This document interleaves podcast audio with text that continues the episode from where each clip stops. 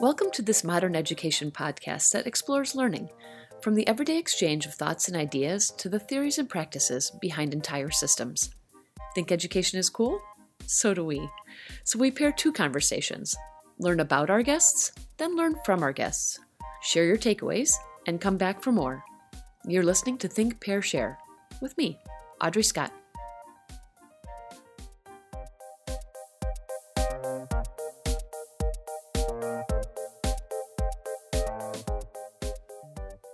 Today we'll be talking about literacy. My guest believes it's essential to our being, that it's what ties us to history, to community, to culture, and allows us to engage. That's very high praise and a pretty tall order, so I'm excited to jump right in. But first, allow me to introduce Ernest Morrell. He's the Coyle Professor of Literacy Education, a member of the faculty in the English and Africana Studies departments, and director of the Center for Literacy Education at the University of Notre Dame. Since 2015, Dr. Morrell, a well respected leader in the field of English education, the African diaspora, and media and popular culture, has been ranked among the top university based education scholars. In an introduction to his biography, he says Words are power and freedom. Words are life and love. Words are seeds and the vista. Words, at least revolutionary ones, are the source of revolutions. I live for words. Writing is my service. My very words are love. We're so happy to have him with us today. Ernest, thanks for being here. Thanks, Audrey. It's a pleasure.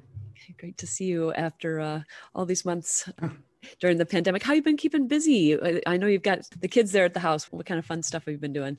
Well, we tried to make it um, kind of a winter wonderland. We uh, built an art studio over the summer. And so the kids have been painting on canvas. Um, they've been learning music and recording music. Um, they've been writing. My youngest son has been coding.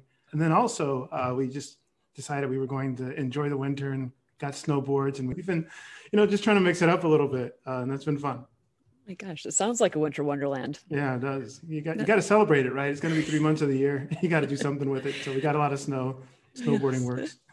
I think we're getting some more as we speak, actually, yeah, yeah. too. So, um, thank you for joining me via Zoom. And sure. we'll start with those sort of icebreakers. Some are quick answers, some are maybe not, some are, I'm sure, goofy, but yeah. um, appreciate your participation. Sure. I think start with a softball one. Are you a morning person or a night person?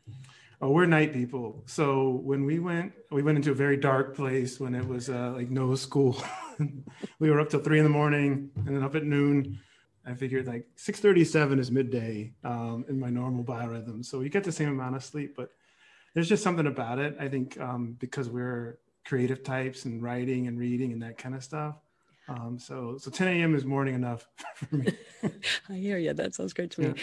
Uh, hey, you got to take the perks of this type of situation. So yeah, that's yeah. one of them. Okay, if you could only watch one genre of movies for the rest of your life, what would it be?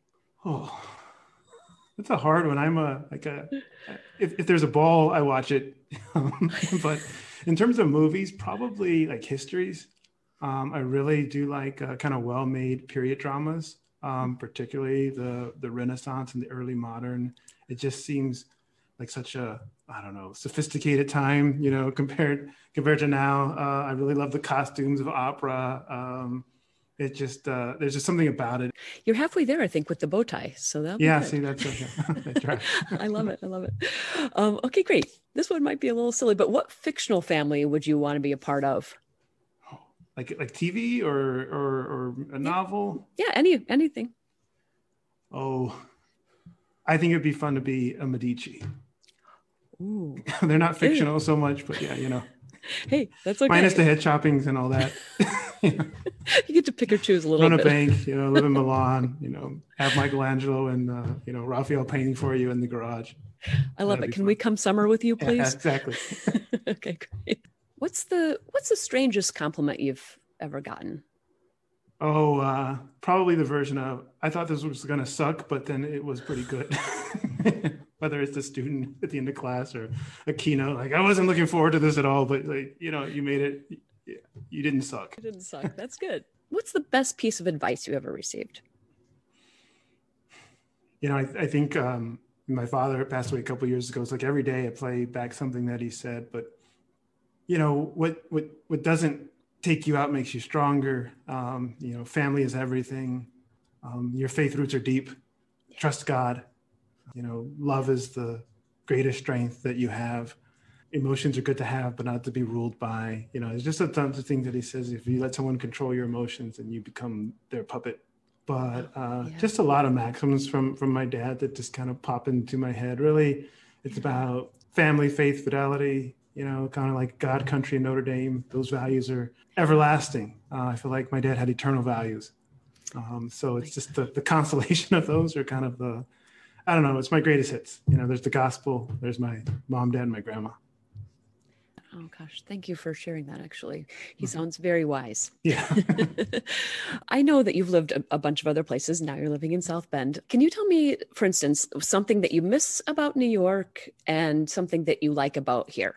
Everything's close. I feel like South Bend is enough city, enough town um, that, especially with Notre Dame on the river and the downtown, and it's everything's really close you know, so you can experience city. You can go to a football game, you can go to a show, and the campus is is, is wonderful. And then I feel like we're we're undersold on how much of a kind of a playground it is in the spring and the summer, and it's just kind of outdoors and Michigan right there. Mm-hmm. Yeah. I guess with New York, um, I mean, there is a kind of a frenzy to it. Um, there's a, a um, you know, just a lot of stuff to do. But I also feel like with DPAC and with you know a lot of things we have, we, we, we get that. But you kind of get spoiled in New York. Um, the the kind of access that you have to kind of I guess what we call high culture. Um, the there's a tremendous diversity. The urgency of it, you know, sometimes uh, one of my mentors when I got there, he says, "You don't have to be good in New York, but you have to be fast." so whether it's getting on a subway or you know getting that seat at the restaurant that sort of thing. And yeah. just kind of people watching you know we get off the subway at 72nd and walk up to 110th and broadway you know it's about a 40 minute walk. But if you have the time for for work it's just um, unbelievable. I mean, it's just the spectacle of the city. The skyline when you're coming across the George Washington or the Throgs Neck, you know, whether you're coming from the east or west, uh, it's a it's pretty spectacular. I do. I, I actually worked out in New York right after I graduated from Notre Dame. Okay. And so I do um, really enjoy visiting and uh, getting back out there sometimes. But uh, but you're right. But there's there's positives about both places, so that's that's yeah. great. I think college towns are the actually the best um, combination. Yeah. Because you have a lot of big city stuff, but it's in a small town. I've I've really learned to love the college towns where I've lived. Yeah. They're special places great. in America. I agree 100%. So that, thank you. Do you have a favorite childhood book and why? There's uh, The Little Engine That Could, and, and, you know, there's some Dr. Seuss like Fox in Socks. And mm-hmm. I think what it is, is um, it's the memories you associate with the book because your mom read it to you over and over again. And, you know, I'll talk about the, you know, the fire engine books and that sort of thing. It's like, oh yeah, you know, you just maybe read them over and over again. Or my grandma and one aunt lived on the same block. Three, there were three of us on the same block. So mm-hmm. I think the, it's more the the memories, the associations that you make with the books and the books themselves. And you know, the research bears that out. It's um, kids don't necessarily remember the books, but they remember the experiences that they have around them. Mm-hmm. And so they're fun. You know, we used to do Dr. Seuss and we try to make raps out of Dr. Seuss and do beats off of them and that sort of thing. But I think it was just fun because you could memorize the words and they were pretty easy and they, they were silly. It wasn't like much to the stories. Um, but I was with Kwame Alexander. We were on a panel and we both chose Fox in Socks. And I went before him. He's like, "No way!" and I guess it's because it's a little bit, it's a little bit hip hop. You know, it's a little fun, and um, so of course I had to give my spiel and then listen to Kwame Alexander just rap the whole book to the audience. Like, well, okay, I need to choose a new book. no, no. I think you would agree that every person has a story worth telling. Um, can you tell me a little bit about yours? So I grew up in the Bay Area. My mom and dad were school teachers and you're just kind of making our way in the world as you know they were a first generation to really move from a pretty southern working class aesthetic into being professional. So that was you know kind of fun to watch them. And so i spent most of my formative years uh, in san jose growing up playing sports watching them do what they did. And i was fortunate enough to be able to go to college on scholarship. And you know i was i was going to major in business and law. And you know that's that's what you do right? And you know, the more I got into into that world, the more I really began to understand the, the logic and beauty of what my parents did. So subsequent to graduation, I actually ended up teaching in the Bay Area and, and doing a bunch of wild things in my classroom, got us on the front page of the New York Times, got us almost fired. But it was really just ways of getting kids super excited about you know school and learning and some of the things that I do now and I get paid for. Then they wanted to fire me, but what it led me to understand was um, like the limitless potential of kids, but also the importance of, of, of really doing academic research and trying to document um, how some of the beliefs about kids and learning were wrong. So I ended up going back to graduate school at Berkeley while I continued to teach in Oakland. And when I finished my coursework, uh, my wife and I moved down to Los Angeles and I started at UCLA and created this program for kids. And that kind of took off. And I got my PhD and, you know, and then I just been on the academic track and working with kids and communities for the past 20 years. It's my 28th year as an educator, my 22nd year really full time in higher education. So that's taken us to Michigan, to UCLA, to Columbia, and ultimately here to Notre Dame. So I, re- I, was reading back this weekend over you know papers that I've written over the last 20, 25 years, and it's still the same story for me. It's still, you know, it doesn't get old. What literacy can do, why it's important, the potential of kids, the power of them interacting with stories, the beauty of being able to hear their own voice to contribute to the conversation. Like Walt Whitman says, the powerful play goes on and you may contribute a verse.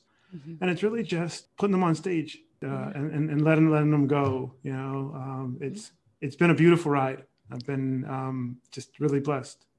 Well, we are uh, blessed to have you, and I'm not letting you off quite that easy, though. I like to go back to where you almost got fired, etc. For just a quick second, yeah. um, because I think it matters why you were passionate about it. When you were growing up, you said maybe you would be a businessman, maybe you're a lawyer, yeah. and somehow you shifted to education, and and obviously your parents were in that role. But can you pinpoint when it started to become a passion of yours? So as a as a college athlete, I was involved in a couple of programs where we got to work with young kids it was like a thing you did in college, and it was pretty much I was interning for Bank of America, and you know I was thinking of JD MBA and you know 40th floor office in the AP Giannini building in San Francisco, overlooking the bridges and like where my bosses were. That sounded pretty cool, but it was. Um, I knew I wanted to write, and uh, I became really passionate about that. I became an English major my junior year. I kind of switched from economics to English, and no one at the bank had a problem with that. They said it doesn't matter what you major in, really. You're kind of learning to be a banker here but uh, it went from a hobby to a real passion. And it wasn't, you know, I had a good time with the bank, but it was just making that decision of like, what? Later on, I heard someone say, no one wants to spend their life doing their second favorite thing. Mm. And uh, my favorite thing was writing and really trying to figure out how I might help people along in this trajectory. You know, as I said in my life, from the plantation to the palace. Like, how do we, how do we get there? Mm-hmm. And that became more more valuable for me than how do I get there? But how do we get there? Yeah. And it wasn't, you know, there there were moments where uh, I'd look over because where I taught in Oakland, you could see the skyline of San Francisco and facing what I was going to face, I thought, is this the right decision? you know, I could get back on that train and I could walk into the bank and they would hire me right away. So it was hard, but you know, in retrospect, uh, I, I have no regrets. It was, it was, it was a really just, it was providence you know, Father Tim used to, you know, he mm-hmm. talked about providence. It was it was providential. I wasn't so much a plan, but I just couldn't send the applications into the law school, and I didn't know what I was going to do. And my mom said, "Well, you should come home and teach." And then I said, "Well, I'm going to teach and then go to law school." And well, you know, I'm going to teach for another year, and then well, you know, maybe I'll go to graduate school and get a you know a degree in English. Said, well, maybe I'll do like English and education. So it just it's just a series of steps Mm-hmm. Um, it happened pretty quickly, you know, between like 21 and 25. By the time I was 25, I was pretty much on this track, but mm-hmm. I can't go back and really pinpoint moments. It was just, it was, I was called, yeah, you know, and, right. and I was just lucky enough to, to listen and to be surrounded by people in the bank and outside of the bank that really supported those decisions. As an educator, what did you see? Potential? Your, your mind went places that maybe other people's didn't. Were you driven by something else? Were you trying to teach them something? I think, Audrey, we've come in the field to, to think about learning mm-hmm. where we first primarily thought about teaching. Yeah. And I wasn't so interested in my teaching as I was in their learning. And I can remember a kid, uh, the very first day that I taught in Oakland, and I was going on about my syllabus. And He raised his hand. He said, "Are we going to do anything fun in here this year?" And you know, he was joking. We, you know, we, we got along fine, but it was I guess what I wanted to do was to get them excited. And I was more addicted to their excitement than I was to anything I wanted to do. So I, you know, I had British lit and, uh, you know, we started out with Beowulf and Beowulf reminded me a lot of hip hop. You know, he's always bragging. They're in the mead hall, and I just like, what songs are you listening to that remind you of Beowulf? And they started bringing in like really good songs, and like they got super excited about it. And you know, we were talking about violence and the glorification of violence, and you know, a little bit of misogyny and just the, um, you know, some of the uh, maybe the, the underbelly of the Saxon culture, but then the the spectacle of it. Mm-hmm. And then I just had to kind of keep topping each unit, you know. So and they're like, listen to the Goodie Mob and listen to this and that. And then we went into Canterbury Tales was the second unit, and um, I got this idea to have a court trial and put Chaucer on trial for his portrayal of the Pilgrims. And then you know, it just kept rolling Sir Gawain, and then like, what are we gonna do for Hamlet? So in that first year, I just had to throw away everything because they were they had increasing demands because each unit was getting more and more fun and. Mm-hmm so the part about the fire was really um, a combination of a poetry unit that included uh, rap music, and that was just seen as like a non-starter. Teaching film and doing film study in the classroom. We did Godfather and the Odyssey, and then uh, social action projects where kids had to come up with a project about changing the world. And some of it was things that they saw in their community. Some of it was things they saw in the school. Mm it wasn't that though. I mean, my administration was super supportive. It was making the newspaper. So it was, you know, it was fraught for, you know, being like 25, 26 and saying, we're just trying to get kids excited. I don't really consider myself a, a um, kind of a rabble rouser. I always consider myself as a, as a, as, as, a kid who takes out the trash for the neighbors. You know, how did I get myself into this? Uh, I ask myself that a lot, but it was really just the, the like, how do you get them excited? you know I, I, think i still ask that question a lot in the in the books and the articles and the talks and how do you get them to lean in there's nothing like it you know when they're all leaned in and they're totally invested and they're trying to talk over each other and their hands are up and like i'm willing to sacrifice almost any idea i have to get them to that point. point and yes. it's just you become addicted to it you don't you know you, you can't like hear the crickets in the classroom anymore after that. So that that's been just you know, then you have to like add a bunch of theory and research onto that, like why it's important and, you know, do that thing. But it, it, it was more instinctual at 22, 23 my hat's off to every single teacher. And i think that's interesting that you said it used to be focused on teaching and now it's focused on learning. Is that across the board you feel like? Because i do feel like that's changed quite a bit it's it's it's, it's a more popular idea i wouldn't say it's mainstream you know that it's it's average but we're able to ask more questions now about how kids learn um, we're able to talk about terms like disengagement, mm-hmm. which which I don't know that we would have, have, have worded it quite that way. My first year teaching was 1993. Mm-hmm. Um, we have a lot more language to talk about how kids are learning outside of school, mm-hmm. and that they come to us as learners. Uh, what are the what are the barriers to motivation? A lack of confidence and a lack of agency. You know, really, if there's something I can do and something that I like, uh, I'm going to be more motivated. So I, I, we're certainly injecting the language of learning in a lot more, uh, even when we're talking about teaching. But how do you know kids are learning? It's not just what you get on a on a formative assessment or a, a you know a summative assessment. Is what you see in them. Mm-hmm. Um, so I, I feel like we we've come a long way. I mean, the, the world of education has changed tremendously in the past 30 years, and um, regardless of the kind of contemporary rhetoric, it's been just a pretty unilateral set of progress. And part of that, I think, is really just unlocking this uh, unlimited potential inside of them and just seeing what's possible for kids. Um, the, the number of kids are able to go on and, and have two year and four year college experiences as opposed to what it would have been in the 80s. It's just, you know, it, it's, it's, it's really just remarkable. It's exciting to me. Um, and I almost want to be a student again to a certain mm-hmm. extent. Was there ever a time where you could talk to those students who had been so inspired by maybe the unorthodox way you were doing some things to see what the difference was for them? Were you ever able to sort of have any assessment of that? Yeah, so I, you know, it's how I taught from the beginning. Obviously, I had my own um, educational experiences and I, I kind of knew what my colleagues were doing. I've actually been in continuous touch with almost all the students I've taught um, to this day. So I, I still I still follow them, and you know, we social media uh, facilitates that. I think the conversations were really about like how the world sees them more than the pedagogy itself. It's more the outcomes of it mm. and uh, how how they really wanted to continue that. A lot of them are teachers now. Um, a lot of them got involved in local community kinds of things. Um, they do everything. I just one of my basketball players, she just got elected to public office in this last wow. election. Nice. So it, the conversation is really with their lives you know, but there were moments um, when I told them I was going to go back to graduate school, and they started to kind of freak out, like, "You're going to leave?" I was like, "No, I'm going to stay here." But what I really want is um, for everyone in America to be able to have what we have in this class. And they were like, yes. And so there, there were those moments like, well, this, these are the things that we think are really important. Like, and so I would say, like, if you could speak to America's teachers, what would you say? Just know we want to learn, know our passion. You know, the whole sociology of youth was around deviance our expectations have been historically low for this group of people in terms of what their values are and and what their investment is in their own futures. And so it's really look at the kids. Let's see them as strengths. Let's see them as additives to society and see them as genius. Um, there's a i think the most widely read book this summer that came out the new one Gholdy muhammad's cultivating genius. Mm-hmm. yeah. you know part of the cultivation is recognizing the genius that's there so I, I, do think that was a really important part of the relationship with them. I was close to them in age. You know, I was in my early 20s. They were in their late teens. So sure. we weren't so far apart. And they knew I, had grown up part of my childhood in the city. My mom taught in the city. Mm-hmm. So uh, you know, we, we, shared that. Mm-hmm. Um, and we shared this um, bewilderment that people saw us so differently than we saw ourselves.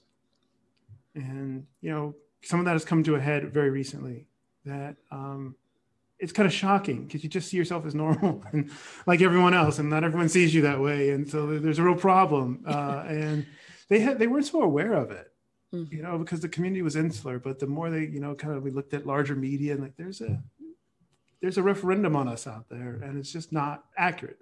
Mm-hmm. And so I think part of the the conversations that they wanted to have about education was uh, about being loved, mm-hmm. and being seen as lovable, and and and being regarded as as good people, um, mm-hmm. like uh, like the people who taught them saw themselves. Mm-hmm. I can see why they responded to you. I would like to give our audience some kind of a common framework to talk about literacy. If you had to give the simplest definition of what literacy is, what would you say? So, the short one would be the power to read the word in the world so that you might become authors of the word and the future of the world. There's five really small components of, of, of, how you put that together. Since we're talking about education, I, I think about children and young adults, but that they can understand the text that they read. And I think about that in, in three ways that they can decode them. You know, to be a reader of the word, you have to be able to decode, to, to understand the words on the page. But you also have to comprehend. And, and, and you have to be able to ask meaningful questions about those texts. Uh, and, and the second would be like how you learn to read the world you live in uh, how do you make sense of the news? How do you make sense of why some people live one way and other people live another way? And it's the same thing. You want to be able to decode that environment and the words that we read in text, whether it's newspapers or children's books, help us to read the world. Mm-hmm. Um, so that's the third part. You become a reader of the word and the world. Mm-hmm. But then uh, I think we've moved more to not just reading, but but what do you do with that? Um, how do kids and young adults develop unique identities in relation to that world around them? And how do they find their own voices? Whether it's a speaking voice or whether it's a voice in the digital literacies or their writing voice, how can they share their own stories as actualized beings and world changers? So it really kind of moves from this understanding the text and understanding the world and understanding my my place in that world and then being able to to make things to do things to write things and so you can see literacy is kind of essential to our being. Um, and it, it's what it's what ties us to histories, what ties us to community and culture. It's what allows us to to engage. You know, I think of people like Thomas Jefferson or, or Socrates or, or Jesus, right, who've talked about um, the word and, and how important that is um, to our own understanding of ourselves. Hmm. Because, uh, you know, Harriet Jacobs talks about in the slave narrative to contemplate freedom, right? To, to read yourself as, as, as, as someone who deserves freedom while you are enslaved creates a cognitive dissonance. And that's partly um, bolstered by her journey to literacy during that time as a slave. I think that, you know, we, we really want these kind of three moves, the reading, um, the kind of self-awareness and the, and the social action. One of the things that resonated to me in that bio you just sent was words as seeds. Can you tell me a little bit more about what you mean by that? Like words help to bring ideas into being. Um, again, with the slave narratives, uh, Henry Louis Gates, who's a professor at Harvard, talked about we speak and write ourselves into being. And um, I think of uh, Robert Kennedy's eulogy of his brother Jack, and he says he just saw things that didn't exist yet and wondered why not. So the words can be seeds, right? So you, you talk to a five year old about like becoming a, a poet one day, and then she becomes Amanda Gorman, right? The words are a seed. You just you say you're a poet, you're a genius, you're beautiful, you're gonna change the world, and and and then they, they become ideas. I love in John, you know, the word became flesh, right? And it's like the idea is like a seed can become flesh. It's just this little thing you plant in the ground. It comes up. It's a pumpkin. It's a carrot. It's something that you can dig into. But at first, it's a seed. It's a, it's invisible. No one can see it. Mm-hmm. And and so the the words are seeds. Um, but sometimes, you know, they're not pumpkins or carrots. They come up as more like poison roots. You are no good. Mm. You don't belong. You are second class. You are ugly. You are poor. Um, your beliefs are wrong, right? So we, you know, they're not innocuous, right? and, and literacy is not just um, kind of a positive trajectory if if the stories that you're getting access to are are poison or or dangerous or harmful to you. Um, so we want to plant seeds that are um, nutritious, that mm-hmm. are that, that, that are sustaining. Um, but words can do both. That's why literacy is so important. You have to you have to be careful. You have to navigate a world that that runs counter to a lot of the beliefs that we hold dear, uh, and kids must do that as well. But when I said words are seeds in the bio, I'm talking about in the positive sense. How do you uplift? How can I think I say in that same paragraph, my my very words are love. They're me, right? The words words can be love, mm-hmm. and you want to plant those seeds of love inside of our our youth and let them know that they are loved, they are lovable, and they are capable of love. Uh, and and we can do that you know partly through through the language that we use to communicate with them. Wow. How do you think is the best way to help these children and young people find their own voices? Where do you begin? I think you begin with story. Um, so kids are natural storytellers but they are first story experiencers and we tell them stories. You say you tell stories through documentaries. We also tell um, story around the dinner table or on a road trip, and um, just exposing young kids to to our more indigenous stories of who we are and how we came to be who we are. Um, reading to children, and so they understand that the world is full of story. It's a big place. You come into the world able to listen and understand before you're able to speak, and that's uh, for a reason because there's a lot to learn but I do think um, as early on as possible, um, kids become storytellers, and there's um, this kind of multi-directionality of story. And the more you're able to tell a story, the more you become voracious for the stories of others. It never stops. It's not, it's not a point where, okay, I've heard enough story. I'm going to go write some myself now. but it's it's a recursive, mm-hmm. and uh, we we constantly want to continue to give kids access to to more and more story and the skill set to be able to share their own story. And I think that's where education comes in, whether it's formal or informal, um, like setting up an art studio or you know the having a, a, keyboard or a piano you can tell a story through the piano, but you have to learn the notes. And so education is really important. Um, how do you how do you construct story? You think about the language of film, you know, and montage and long cuts, and you know, just the, mm-hmm. the realism of Italian cinema versus kind of like a a Quentin Tarantino film, right? They, you know, they, they, can't be more different, but there's technique. It requires an education. Mm-hmm. Uh, how do we support that if we are educators? Sometimes what's what's absent is the um, this phase between kind of hearing stories and really creating a learning context mm-hmm. for how kids can do this powerfully. Because you run the risk of moving from a didactic pedagogy to just a laissez-faire, where you say, "Have at it," and that's not effective. I can remember you know, we brought in when I was in LA filmmakers because kids were doing documentary film. Sure. And there was this filmmaker. He was a cool avant-garde kind of guy, and you know, he first taught them how to pack and unpack the film. Right? He's like, "Hold on, before you hold my camera," you know. And he was like, he was in it, right? He's like, "You just you can't come grab the camera." And you know, he talked about how close you have to be in documentary and how to frame a picture. And then they were able to tell stories. Mm-hmm. You know, some of them became really good documentarians, but he was hard on them. He's like, ah, you're so far away. There's like two dots back there, right? You got to get up. You got to like, you know, you got to know what they have for breakfast, right? With the camera and those sorts of things. And uh, yeah. I, I, think it's the same in, um, in other genres as well. Um, it's just being awash in story though, and understanding that the story is really how we constitute ourselves as members of cultures and communities. You know, it's like if you played a sport or you you had a certain kind of art form that you followed, you can't see it enough you need to see them, but you need your own blank canvases. Mm-hmm. And, you, and you need people who can help you be you. And I think that's the dilemma in education because it's like either I'm hands off or I'm just uh, like I got a cookie cutter model, but how do I help you be you? Mm-hmm. Is is something that kind of keeps me up at night. How do I how do I help them along this road, but but, but kind of disturb them a little bit when they're too comfortable, mm-hmm. but at the same time, you know, how do I get out of the way? But how do I lead the way? And and I think that's that's that's part of the kind of the beauty of pedagogy, um, because it's because you're supposed to be active, but it's a gradual release model because one day they're going to become you. They're gonna they're gonna you know become the people who are who are who are in control. Mm-hmm. And and and we want access, but we also want the skill set and the sensibilities. Mm-hmm. And we have that role as parents, grandparents, neighbors, parishioners, teachers, principals. Um, mm-hmm. The skill sets and the values are really important to, to transmit.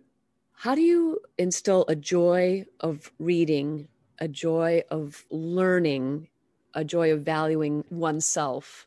So part of it is the relationships that you're building, and and they have to be filled with stories. So I think we've we've come past the moment where um, we took our most vulnerable kids and held story from them, and they just had worksheets, and, and it was not the story; it was complete this sentence and what word is missing and that sort of thing. And so, um, it's got to be authentic. It would be like being in, you know, playing scales and never getting to play a song. Mm-hmm. And so, I think that we've we've kind of solved that problem. Okay. You know, read alouds and you know all that mm-hmm. stuff is, is back. Mm-hmm. But I think there are other elements to your question that are important, and you do want to go from the whole to the parts. And so, part of decoding is not just reading the words on the page, but understanding genre, understanding form, understanding structure and technique.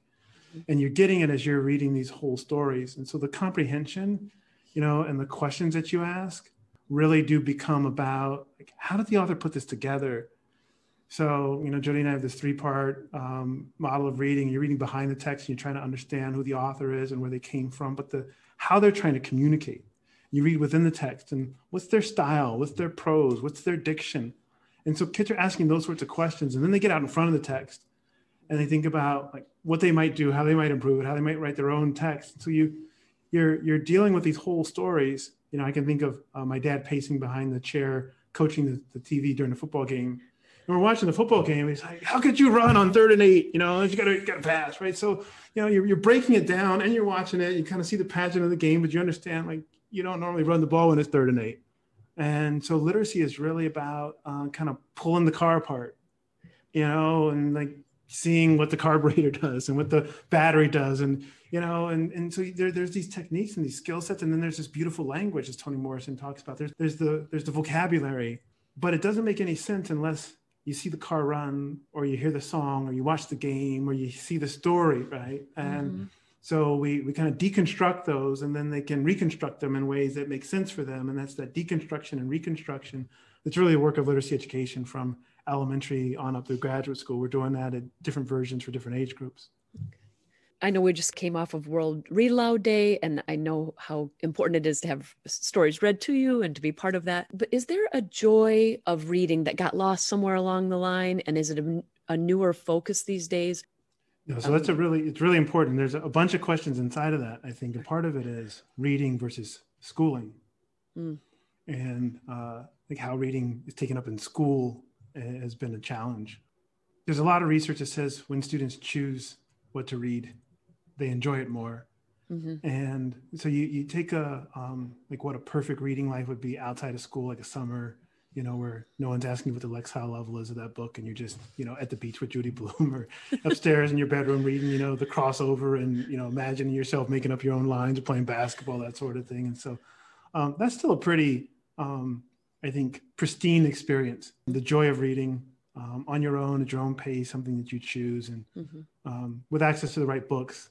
Again, where kids can see themselves, and it's not just kind of see yourself in terms of this person looks like me, but you know maybe you're a baseball player and there's a bunch of biographies on baseball and you love it, or you like, you know, Nancy Drew and the mysteries or Harry Potter, and you kind of see yourself in, you know, uh, Hogwarts, you know, or whatever, you know, in the defense against the dark arts. And, you know, there's, there's, there's, there's something special about that, or, you know, watching the kids go through the Chronicles of Narnia. And um, there's just a genius to literature. So I've had an opportunity in my life to talk to authors about just the joy of it. But then you know, they're also really good books to help kids develop academic skills. Mm-hmm. And so reading is something that has to be taught in school. So then it becomes more fraught. It's tested, you know, it's regulated, uh, mm-hmm. and um, there's hierarchies and you know you might not have seen yourself as a bad reader until you got into school and like all of a sudden you know cindy's just kind of reading those sentences fluently and I get, I get stuck on every third word and so you develop an identity that then interrupts your reading outside of school um, david pearson's colleague um, he's been you know in this field for almost 50 years and he talks about reading identity mm. as being the thing mm. you know and so when that identity gets disrupted and you say i'm a bad reader you don't want to be at the beach with judy blume anymore you don't want to see books you don't want to do homework you just kind of push it away so there's a real challenge because part of the reading instruction happens in schools has to be a little didactic and has to be a little bit remediating and has to push you and challenge you and and so does the joy get lost yeah. you know it's mm-hmm. it, it's complex mm-hmm. because you really do need to to push kids and challenge them but you constantly have to be coming back to keeping these identities sacred as readers and so a lot of work that I do and with colleagues, the work I've done with Pam Allyn, some of the things that Joe and I have come out to say, you can do both and um, it can be rigorous and it can be engaging. And I think if you look at game theory or if you just look at social theories of learning, the challenge isn't necessarily a barrier. Kids want to be challenged, but they want to know that they can face those challenges. They don't want it to be easy. They just want there to be a pathway through. And so if we continually come back to, you know, we're pressing here, but then there are moments where like you're just writing a story. Like Donald Graves is a you know, a, a, writing researcher in one of his books is like, just let them write.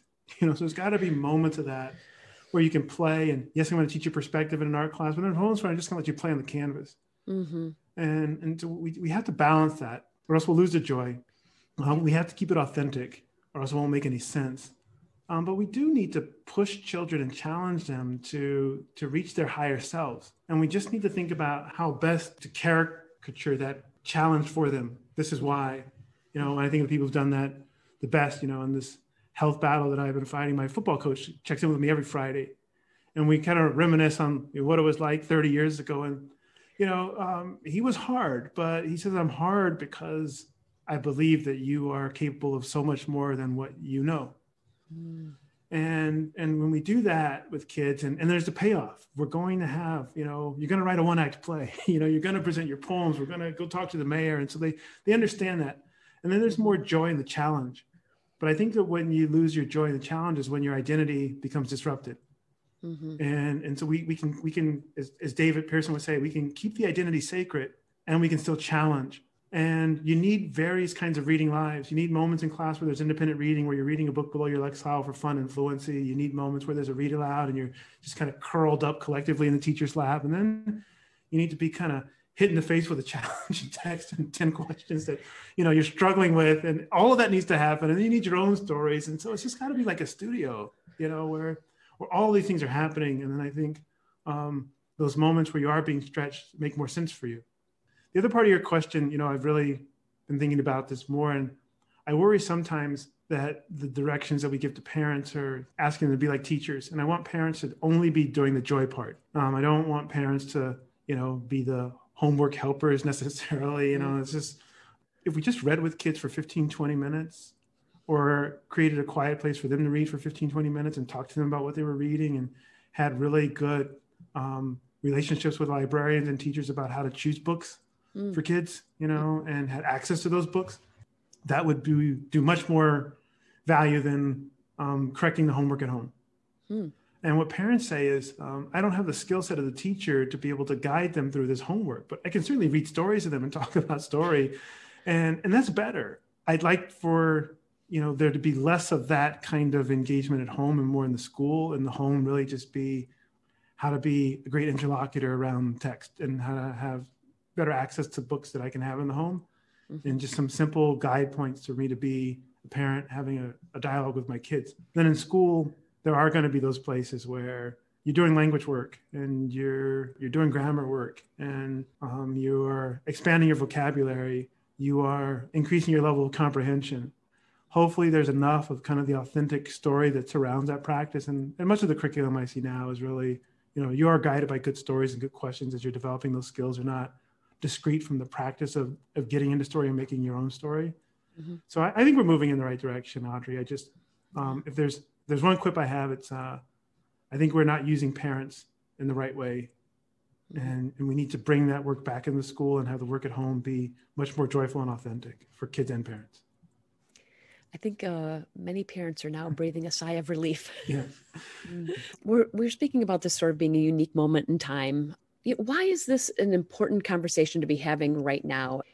Is there an equity and justice element that you believe is critical in literacy right now? I do. I do think that it is a unique moment in time for us. Even outside of this moment, though, I've often said that uh, literacy is a civil rights issue of our time. And I think about it in a couple of ways. One question that, that I ask is what can education do, or what kind of education do people need to live faith filled lives of decency and dignity in the 21st century? A lot of the problems we have um, in terms of inequity, in terms of life outcomes, have their origin in inequity in terms of educational input. And the more literacy skills that people have, and the more they're able to read the word in the world and do things we've been talking about the last half hour, the more likely they are to be authors of their futures, and the more likely they are to have lives of decency and dignity. And sometimes we see inequity and we say it's because the people are unequal, when what really is inequitable is the distribution of resource, the literacy education. And so you, you see in, in some of these social movements, people are talking about this unemployment and ghettoization and segregation. A lot of those problems are caused by unequal access to education and they become exacerbated in a time like COVID, where you have unemployment. And you know, here in South Bend, we've consistently hovered over 25% unemployment. You can map that right on the education, and we know that across every demographic group, the more educated a person is, the healthier life outcomes they have, longer life expectancy, um, the health and wellness of their children. So it's it's a real issue for us, and it's one that you know we it doesn't have to be a problem there's another part of the literacy, and, and you think about the the meta stories in the news and the world and the harm they cause. And so in this particular moment, you know, you can read the news and and begin to see yourself as lesser. Mm-hmm. And and so how do we help kids to be able to read the world uh, in a moment like this and not become people who are filled with hatred and bitterness and rage, but to bring a love and understanding, even as you're insisting on your own right to your own dignity and and that's a challenge. You know i've taught across the from elementary to graduate school and reading the world can be hard sometimes because you don't want to reciprocate the hatred but you want to be aware of it. And and this is a, a task we all share. You know i talk about critical media literacy a lot but part of that critical media literacy is um, being able to understand how to engage these stories and how to keep yourself safe from the the harm those stories can cause but to engage the world where these stories proliferate. You know, how do we give our kids access to better stories? Is also, um, you know, an important part of literacy in this time. The books that we choose. Uh, how do we help kids understand their place in the world? Uh, how can we expose them to authors who might share um, a different way of looking at the world? How do we tap into our own family stories and our own histories? Um, so there's a, a lot of places where you know literacy can intervene really powerfully. You know, I think of um, justice as a word you used. Uh, that justice is access to our true selves, and it's an invitation to to true being in the world. And there's a lot of ways that we can talk about it, kind of you know arbitrarily or or or tangentially, but it's really about what access kids have in schools and outside of schools, and so we have to talk them through you know insurrections, and we have to talk them through brutality, and we have to talk them through crises in health, and um, talk them through the struggles that we face in, in families and communities. And then the seven strengths work that Pam and I do, we kind of end with hope. But you want an audacious hope, not an unreasonable hope. Why should I be hopeful um, for my future? And one of the reasons you can say is because you're receiving an excellent education. It's because you know we have access to the kinds of products in the home and in the community that are going to help you to learn. Um, you've got a platform where you can talk and share your opinions and grow and we can help you here. We can help you in school. You can get help in your parish. And we want to make sure that we have those supports in place. This is not a country where anyone needs to drop out of high school. It's not a country where anyone needs to walk into a classroom and there aren't books on the back shelf. It's not a country where where anyone should be able to go on foot to a library and there's open up and there's a treasure trove of books that are free for them. And we have we moved the needle. I guess the high school graduation rate now is 85% it was probably 20% lower when i started so we're moving in the right direction. But there's so much more that we can do, right? Instead of saying it's a shame that the world is like this, how do we get more books in the hands of kids, right? How do we become reading ambassadors to the people in our neighborhood, in our parish, in our home? How do we become reading advocates for the local school? How do we, as adults, take better care of the stories we share with children These are things that we can do better and more. And to me, that's what adds up to equity and justice. You just talk about those terms and they just seem like Mars and Jupiter. But but I can figure out how to make sure every book in my local Catholic and public school has a classroom library. I can figure out 15 minutes a day to FaceTime with my nephew and read to him and have him read to me, right? And these are the things that matter. Yeah. And so when I drill down and work with parents, it's like it's very tactile. Do let's do these things. Um, that's what's going to get us to equity and justice. When you're talking to teachers and principals, let's do these things. That's what's going to get us there. And then it doesn't seem like Mars and Jupiter. It could just be down the block. It could be Meijers and Martins. Those are grocery stores in South Bend, by the way, closer than the planets. Can we walk through a few more of those things? What can people do? They're like, well, I'm just one person. So, first and foremost, I would go back into the reading, being a reader and an audience for readers, um, whether you're parents of school age children or you've got nieces or nephews or neighbors. Who are the people in my life um, that I need to read for and be read to from? Are really important. And just understanding that and just being, you know, how can I get them books? You know, for birthdays or whatever. Um, but I want to be a reading friend um, to these folks, uh, family and neighbor. And then I think uh, being a reading advocate, uh, the, the beauty of the American education system is that um, we can almost all walk to an elementary school. And you can walk to that school and say, how can I, what can I do to be a reading advocate? And it could be uh, volunteering a certain amount of funds to contribute to a classroom library could be volunteering to read to kids. I think it's also a kind of a faith community question. You know, what can we do to be advocates for reading? That there's always books in the parish, or you know, that we've got a way to, to do that very tangibly, right? Because these are these are the the institutions right in our neighborhood. Promoting really positive stories of the past and present, being a storyteller. Sometimes we talk about it as a counter storyteller. And how do we tell story um, very explicitly to those around us? And how do we keep those who are in the public discourse accountable for the kinds of stories that they tell? And we can go a long way at, at, at helping those in our families and our communities um, to be more positive receivers and tellers of story. Like I, see, I see what you're seeing on the television, but that's not that's not how we do it, right? And and so when Pam and I talk about the strengths and practicing kindness and friendship. And if, if our kids or our neighbors or our nieces and nephews grandchildren see us enabling our humanity and unlocking the humanity in others they will learn from that. Just like i could you know rattle off a bunch of things that i learned from my father. It's very tangible. So uh, and, and and and our sphere of influence is large. And then finally like practicing the seven strengths belonging being someone who kind of welcomes people into a community and forming a community. I think our communities are so afraid the, the churches are empty, the markets are empty, people are behind closed doors and talk to the neighbor talk to the people around you. Have a sense of curiosity and asking questions and what can we do and um, practice friendship and kindness and think about what that means from just shoveling an extra half block of snow to volunteering to kind of virtually sit with a, a kid in your family or a, a, child of a friend while the parent has a meeting and say well we'll facetime and i'll read to them. And then practicing courage and hope what, what would I like to have happen? What I would I like to be a part of? One of the things I think I've learned with kids is the gap between their hopes and their confidence is what determines whether they'll be world changers or not. But they all have those hopes, but they don't always have a confidence that like I can do it. We have to drill down and say, you know, um, who's going to hold me accountable? Who can I walk with? We have to become retethered. I mean, that's why we start with belonging. Just in some ways, document it right on the back of an envelope. These are all the people that I can touch, and this is my world um, this is what I'm going to be responsible for. These 25 people, right? They will hear from me. I will pray for them. I will read to them. I will fight for them. I will love them. I will be kind to them. I will pass on the wisdom of my grandmas and grandpas to them, right? We, we all have that reach. And we just have to kind of challenge ourselves to dig in. Very well said, of course. There's hope in being able to change that voice inside someone's head. Does that make sense?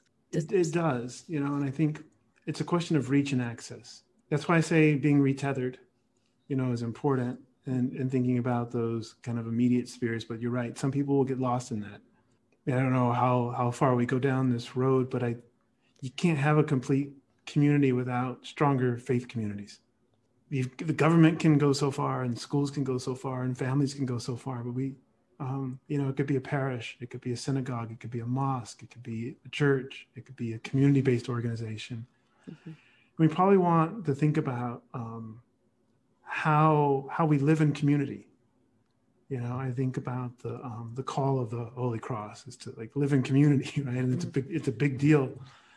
It, it's not an overnight thing you know, because uh, a lot of industrialization has led to us being pretty atomized from one another. And, and that's become clear to me just through the cancer and the COVID, how atomized one can become. But uh, we have to challenge ourselves to find these people. We can find ways to be more connected to others. You have a unique perspective right now. Tell me where you find your sources of hope. I think I find my sources of hope really in um, in my ancestors and those who came before me and who maintained hope and dignity under far more dire circumstances than I find myself in. And you have a lot of pictures of of our immediate ancestors around the house, and it just what I see when I look at them is dignity. You know, I want them to be proud of me. I want my dad and my grandma and you know those who come before me. Look at them and I say, I hope you're proud. Uh, I hope I make you proud. I also find hope uh, in in the next generation who will look to me and who will follow me. And I think, what kind of example have I set for them, you know, for my sons, for my students? I find hope in my faith. And, and you have to, you know, when, when you're down and, and, and the odds are against you and you say, um, I've been blessed and uh, I owe, right? I mean, we, we have a debt and I think it's a beautiful debt. You know, we're giving grace, but our debt is that we share love. You be love you you live love every day that you get to do that there's hope you know i i, I count my days on my hands now and and i think that it's a it's a it's a privilege um, because i just there's not there's not time to waste i think sometimes the discourses of of the world lead us to believe that you know we're, we've all been beaten down and we haven't been given much and we don't look at what we've been given we've been given life we've been given sunlight we've been you know, given air to breathe and flowers to smell and people around us and neighbors. And we have to be better caretakers of that hope. Um, we have to be more humble in, in the grace that we've been given and the mercy that's been shown to us. Even though many of us have faced things in our lives that are um, unfair, we, we still have a, a debt to pay. And, and so I, that, that's kind of where I am you know i don't worry about myself so much i just worry about what can i do with the time i have left to reach people to make my grandma proud and to to move us one step closer what can i do to repay what i've been given i can't repay it but i can do everything that i can to move toward that goal and that's kind of that's that's my life belongs to the people i love um, as it should something tells me um, all those people will be very proud of you. so, thank and thank you. you so much for your time today. I really appreciate mm-hmm. it. It's been such a pleasure talking to you. Thank you, Audrey. Likewise. And thank you all for joining us for Think, Pair, Share. If you enjoyed this episode, head on over to Apple Podcasts to subscribe, rate, and leave a review. It's very much appreciated. Check out our website at iei.nd.edu forward slash media for this and other goodies. Thanks for listening. And for now, off we go.